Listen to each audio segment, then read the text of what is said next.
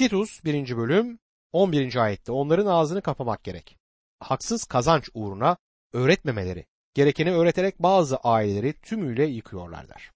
Bazı aileleri tümüyle yıkmaktadırlar. Bu çok ciddi bir olay. Tanrı sözünün eksildiği her yerde şeytan işin içine girer.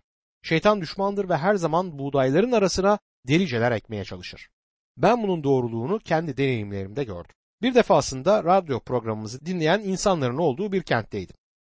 Orada pek çok insanın radyo programımı dinlediğini biliyordum. Ama oradayken bizim programımızın hemen ardından bir başka radyoda bir tarikatın programının yayınlandığını öğrendim. Bu programdaki konuşmacı benim kutsal kitap öğretimi sözde düzeltmeye çalışarak kiliseye gitmemize gerek yok, kilise biziz, bu uygulamalar geçmişte kaldı gibi şeyleri öğretmeye çalışıyormuş. Şeytan her zaman bir yerlerden içeri girmeye çalışır.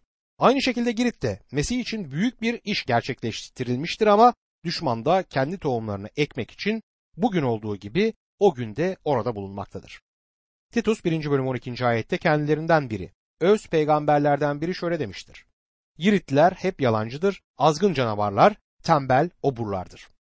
Azgın canavarlar kelimesi neyi ifade eder? Giritlerin kaba ve zalim oldukları anlamına gelmektedir. Onlardan tembel oburlar olarak söz edilir. Elçi Paulus burada teşvik edici, övücü bir şekilde konuşmaz öyle değil mi? Ama bu insanların Elçi Paulus'un zamanında Roma İmparatorluğunda işte böyle bir şöhretleri vardı. Elçi Paulus İsa'dan önce 659 yılında Girit'te doğmuş olan Giritli bir şairin sözlerini aktarıyordu. Bir başka şair de 100 kent bunu savunacaktır ve inkar edemeyiz ki Giritliler yalancıdır der. Elçi Paulus Giritliler hep yalancıdır diyor. Bu tabii ki Girit'te yaşayan her bir kişinin yalancı olduğu anlamına gelmez. Tıpkı İskoçyalıların cimri olduğunu söylediğinizde bu sözün bütün İskoçyalıları kapsamadığı gibi bazı İskoçyalılar da oldukça cömert olabilir. Giritliler genel olarak yalancı olmalarıyla ünlüydüler. Tanrı'nın lütfunun neler yapabileceği ve Girit halkı arasında neler yaptığı hayret vericidir. Bu insanlar yalancı, tembel insanlar ve oburdurlar. Birçoğu Mesih'e iman etti ve yaşamları değişti. Titus 1. bölüm 13 ve 14. ayetlerde bu tanıklık doğrudur. Bu nedenle Yahudi masallarına, gerçeği reddedenlerin buyruklarına kulak vermeyip sağlam imana sahip olmaları için onları sert bir şekilde uyar der. Elçi Paulus Titus'a geçmişleri ve doğalarından ötürü Giritlilere başkalarına olduğundan biraz daha sert davranmasını söyler. Yahudi efsanelerine kulak vermeyip diyor. Elçi Paulus burada sadece yasacılıktan söz etmez. Yahudiler Musa'nın yasasının etrafına Talmud ve daha başka pek çok şeyi içeren epey yazı eklediler. Bu Yahudi yazılarını fazla okumadım çünkü hiçbir zaman beni fazla etkilemediler. Ama bazılarını da okudum ve aralarında epey fantastik öyküler de vardı. Gerçeği reddedenlerin buyruklarına kulak vermeyip diyor. Rab İsa dinsel önderleri Tanrı'nın yasasına gelenekler eklediklerinden ötürü azarlamıştı ve Elçi Paulus da burada aynı konudan söz eder. Yasacılık öğretisinin iki aşaması vardır. Bunlardan biri yasa aracılığıyla kurtulmuş olduğunuzdur ve ikincisi de yasaya göre yaşamanız gerektiğidir.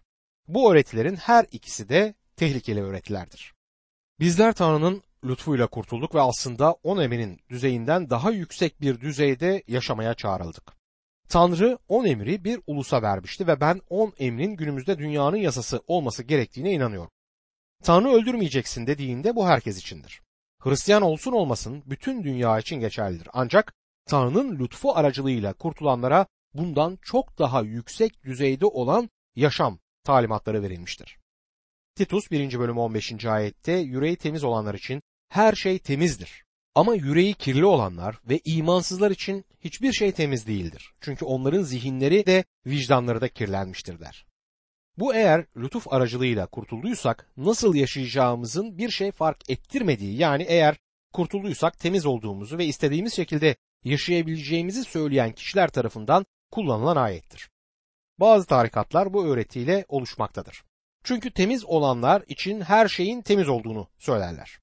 Onlar yaptıklarına günah adını vermemektedirler. Yaptıkları onlar için günah değildir ama Tanrı için günahtır. Elçi Paulus'un sözünü ettiği şeyin ahlaksal konularla alakası yok. Elçi Paulus bu yasacılık konusunda ve et yemekten söz eder. Birçok yasacı tarikatın öğretisi sık sık çok sıra dışı bir beslenme biçimini de içermektedir. Ama Paulus yüreği temiz olanlar için her şey temizdir der. Yani ister et yiyin, ister et yemeyin bu fark yaratmaz. Bütün yiyecekler temizdir. Eğer çıngıraklı yılan eti yemek istiyorsanız bu sizin bileceğiniz bir şeydir. Bundan uzak durabilmek de benim tercihimdir.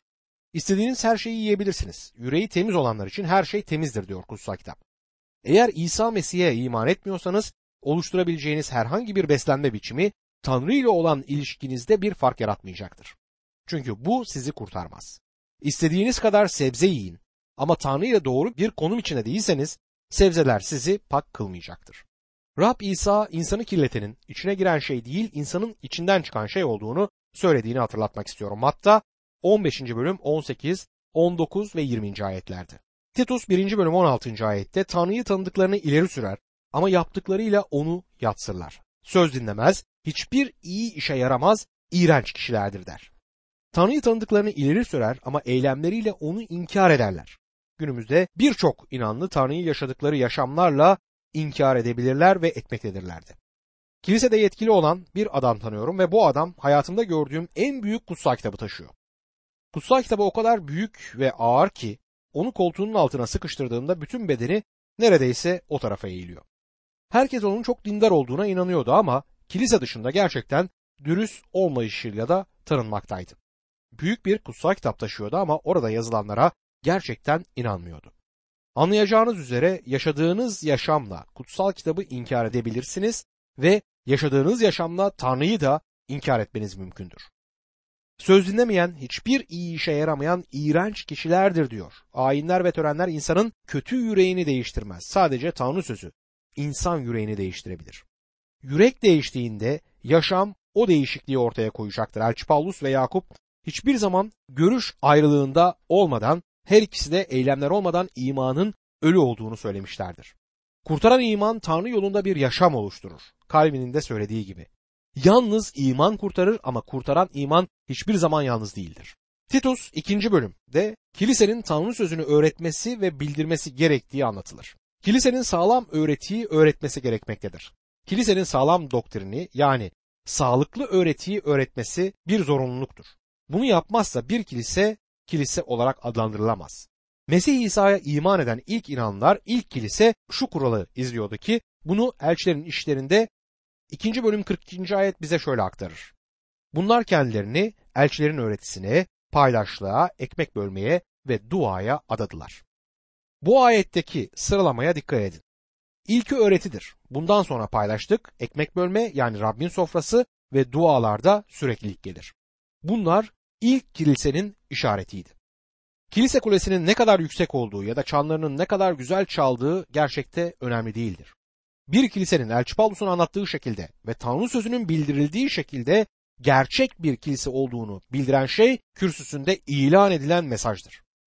Birinci bölüm Titus'un ataması gereken ihtiyarların iki şey yapabilmeleri gerektiğini öğrendik. Bunlar öğretmek ve karşı çıkanların iddialarını çürütmekti.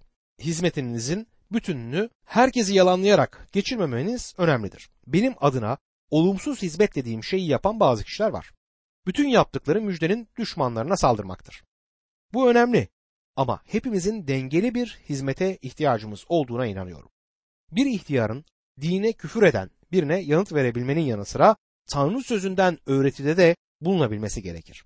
Bu ikinci bölümde Elçi Paulus Tanrı sözünü öğretmeyi vurgulayacaktır. Titus 2. bölüm 1. ayette der ki, sana gelince sağlam öğretiye uygun olanı öğret. Sağlam öğreti elçilerin öğretisi anlamına gelir. İlk kilise için önemli olan şey elçilerin öğretisiydi. Bu arada bu mektuplarda okuduğumuz da elçilerin öğretisidir. İlk olarak Elçi Paulus'un yaşlılar, yaşlı erkekler ve kadınlar için mesajları olduğunu görüyoruz. Titus 2. bölüm 2. ayette yaşlı erkeklere ölçülü, ağırbaşlı, sağduyulu olmalarını buyur. İmanda, sevgide ve sabırda sağlam olsunlar der. Sevgileri ve sabırlarında sağlam olmaları gerekir. Ölçülü yani çok uyanık, çok ciddi olmalıdırlar. Saygı duyulan ve öz denetim sahibi niteliklere de sahip olmaları gerekir. Titus 2. bölüm 3. ayette aynı şekilde yaşlı kadınlar saygın bir yaşam sürmeli, iftiracı, şaraba tutsak olmamalı, iyi olanı öğretmelidir der. Kutsallığa uygun bir yaşam sürmek, yaşlı kadınların davranışlarında saygılı olmalarının altı çizilir. İftiracı olmamalıdırlar yani dedikodu yapmamalı ve Aynı zamanda şarabada tutsak olmamalı yani ayyaş olmamalıdırlar. Titus 2. bölüm 4 ve 5. ayetlerde öyle ki genç kadınları, kocalarını ve çocuklarını seven, sağduyulu, temiz yürekli, iyi birer ev kadını ve kocalarına bağımlı olmak üzere eğitebilsinler.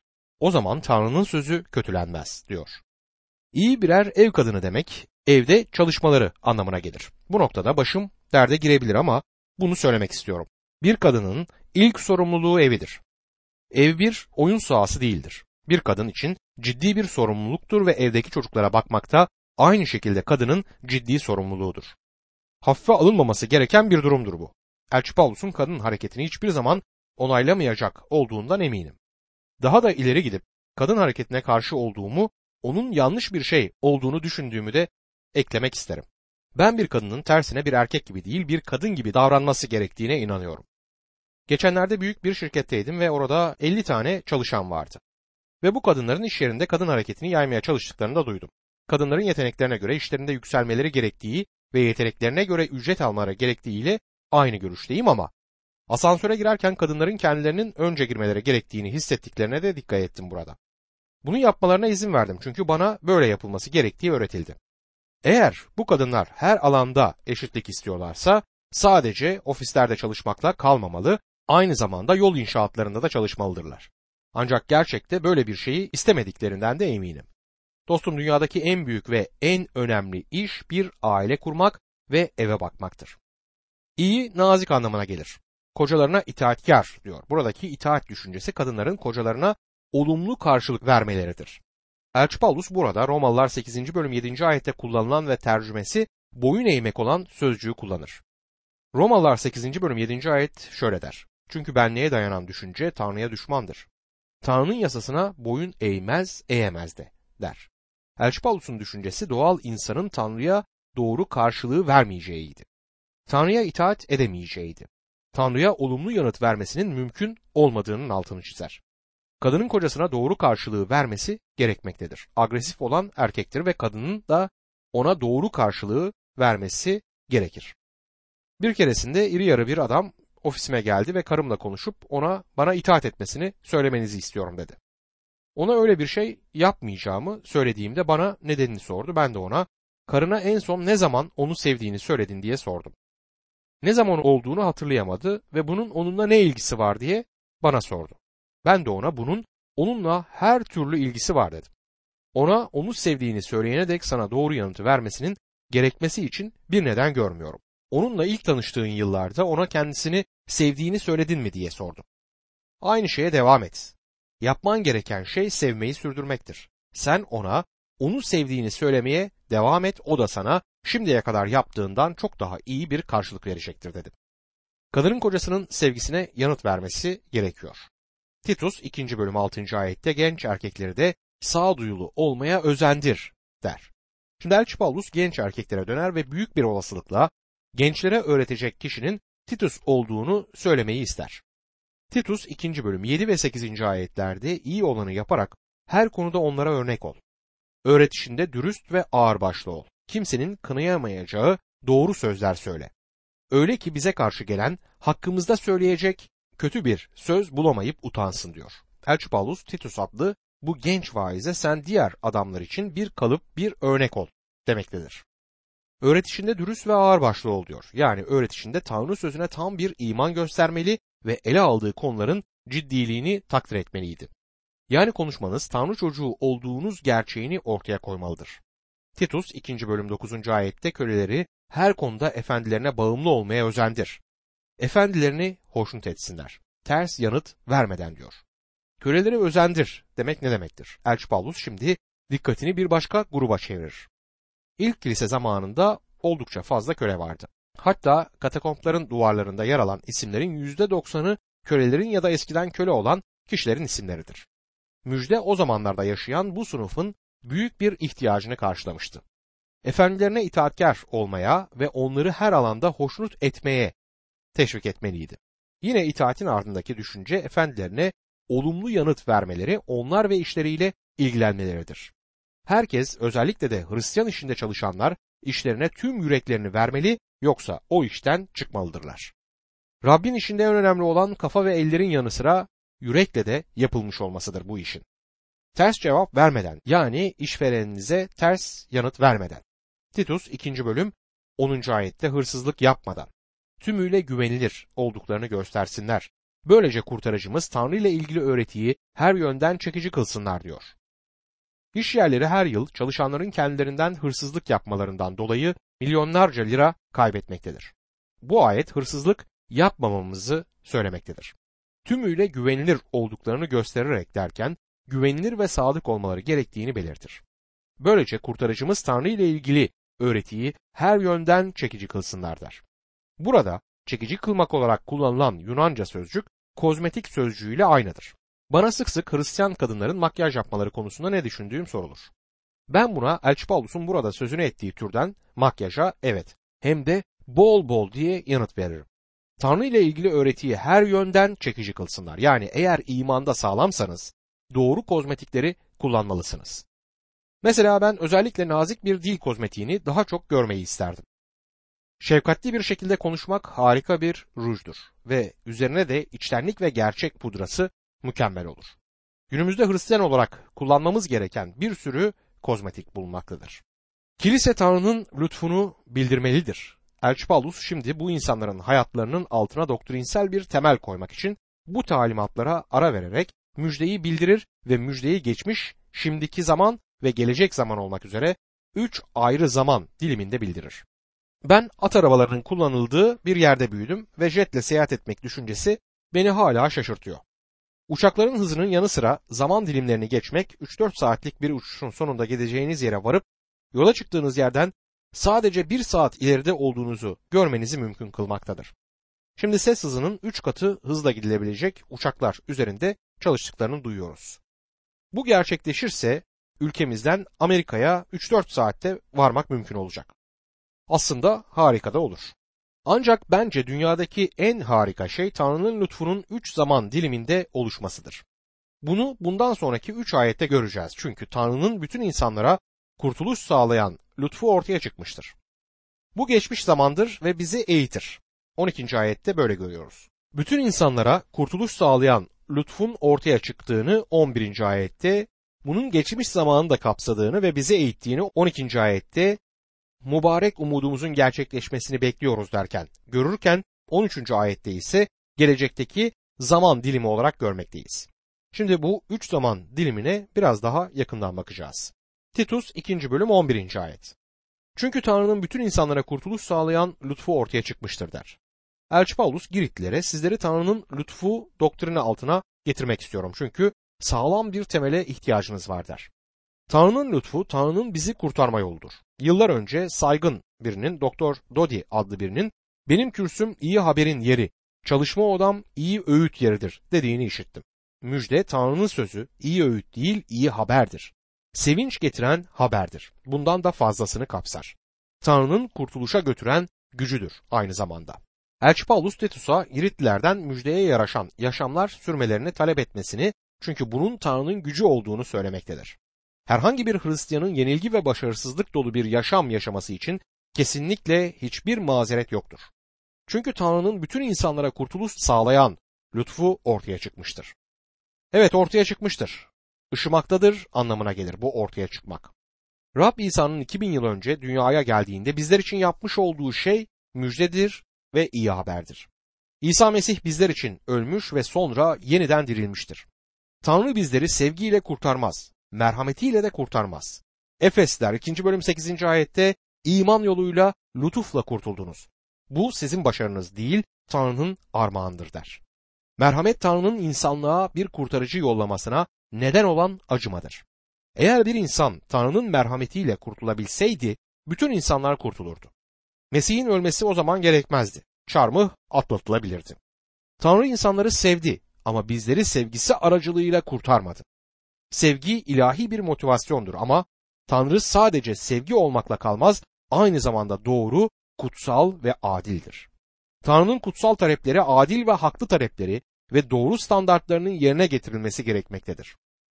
Tanrı'nın sevgisi bizi kurtarmasının özlemini çekebilir ama adaletin değişmez yasası sevginin böyle bir şey yapabilmesini mümkün kılmayacaktır. Bu yüzden Mesih günahlarımız için ölerek Tanrı'nın adaletinin taleplerini yerine getirdi ve şimdi bizleri lütuf aracılığıyla kurtarabilir. Tanrı'nın lütfuyla kurtulmak çok harikadır. Bizler suçluyken Mesih cezayı ödedi. Lütuf insan çabasıyla karmaşıklaştırılmaz ya da içine insan çabası karıştırılamaz. Tanrı sizden işbirliğinizi istemiyor. Sizi kurtarmak için sizden belirli bir karakter ya da davranış biçimi de istemez. Tanrı insanlardan sadece kendine inanmalarını, kendisine güvenmelerini ve Mesih'i kabul etmelerini ister. Tanrı'nın yolu en iyi yoldur ve gerçeğe götüren yol tektir. Titus 2. bölüm 12. ayette bu lütuf tanrısızlığı ve dünyasal arzuları reddedip şimdiki çağda sağduyulu, doğru, Tanrı'ya yaraşır bir yaşam sürebilmemiz için bizi eğitiyor der. Tanrı dünyada bir reform yaratmaya çalışmamaktadır. Mesih'i kabul eden insanları kurtarmaktadır. Müjde Mesih'i reddeden insanları daha iyi davranmak üzere çekmez. Birisi daha iyi davranmaya çağrılacağım dediğinde ben onun bir yalancı olduğunu düşünürüm.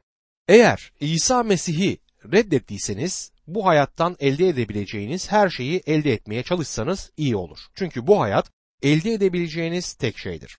Günümüz hükümetleri insanlara sigarayı bıraktırmaya çalışır. İnsanları sigaranın tehlikeleri konusunda eğitmeye çalışırlar. Ancak Tanrı sizden böyle bir şey yapmanızı istemiyor. Bence yiyin, içine eğlenin çünkü yarın öleceksiniz eğer Tanrı'ya inanmıyorsanız. Tanrı sizde bir reform olmasını istemiyor. Tanrı sizi kurtarmak istiyor. Kurtuluşa kavuştuğunuz zaman kötü ve zararlı olan her şeyi de yavaş yavaş bırakırsınız. Ama Tanrı'nın ilk ve en önemli amacı sizi kurtarmak istemesidir. Bizi eğitir Tanrı. Bu bir çocuğu eğitmek gibidir. Tanrı kendisine ait olanları, kurtulanları kendisi için yaşamaya ve dünyasal arzulardan uzak durmaya çağırır. Titus 2. bölüm 13. ayette bu arada mübarek umudumuzun gerçekleşmesini Ulu Tanrı ve kurtarıcımız İsa Mesih'in yücelik içinde gelmesini bekliyoruz der. Mübarek ümidimizin gerçekleşmesini bekliyoruz. Bu Tanrı'nın programındaki bir sonraki etkinliktir. Mesih kilisesini bu dünyadan almaya gelecektir. Ulu Tanrı ve kurtarıcımız İsa Mesih'in yücelik içinde gelmesini bekliyoruz. Bu Elçi Paulus'un Mesih'in tanrılığını öğrettiğini gösterir. Elçi Paulus kurtarıcımız olan Ulu Tanrı'dan söz eder ve o kimdir? İsa Mesih'tir ve ne yapmıştır? Titus 2. bölüm 14. ayet. Mesih bizi her suçtan kurtarmak, arıtıp kendisine ait iyilik etmekle gayretli bir halk yapmak üzere kendini bizim için feda ettiler. Bizleri kurtarmak için kendini verdi. Bizleri her suçtan kurtarmak için bizler için bir bedel ödedi. Bizi arıtıp kendisine ait ve iyilik etmekte gayretli bir halk yapmak için bunu yaptı. Tanrı'nın sizin kendisi için yaşamanızı ve iyi işler yapmanızı istediği doğrudur. Ama önce sizi kurtarması gerekir dostum. Titus 2. bölüm 15. ayette bunları tam bir yetkiyle bildir, dinleyenleri isteklendir, günahlı olanları ikna et, hiç kimse seni küçümsemesin der. Elçi Paulus Titus'a sen genç bir adamsın. Yaşadığın yaşamdan ötürü seni küçümsemelerine izin verme der. Titus'un bütün bu şeyleri yetkiyle öğretebilmesi gerekiyordu. Bu harika bir mektuptur. Her genç vaizin Titus kitabını dikkatle çalışması gerekmektedir.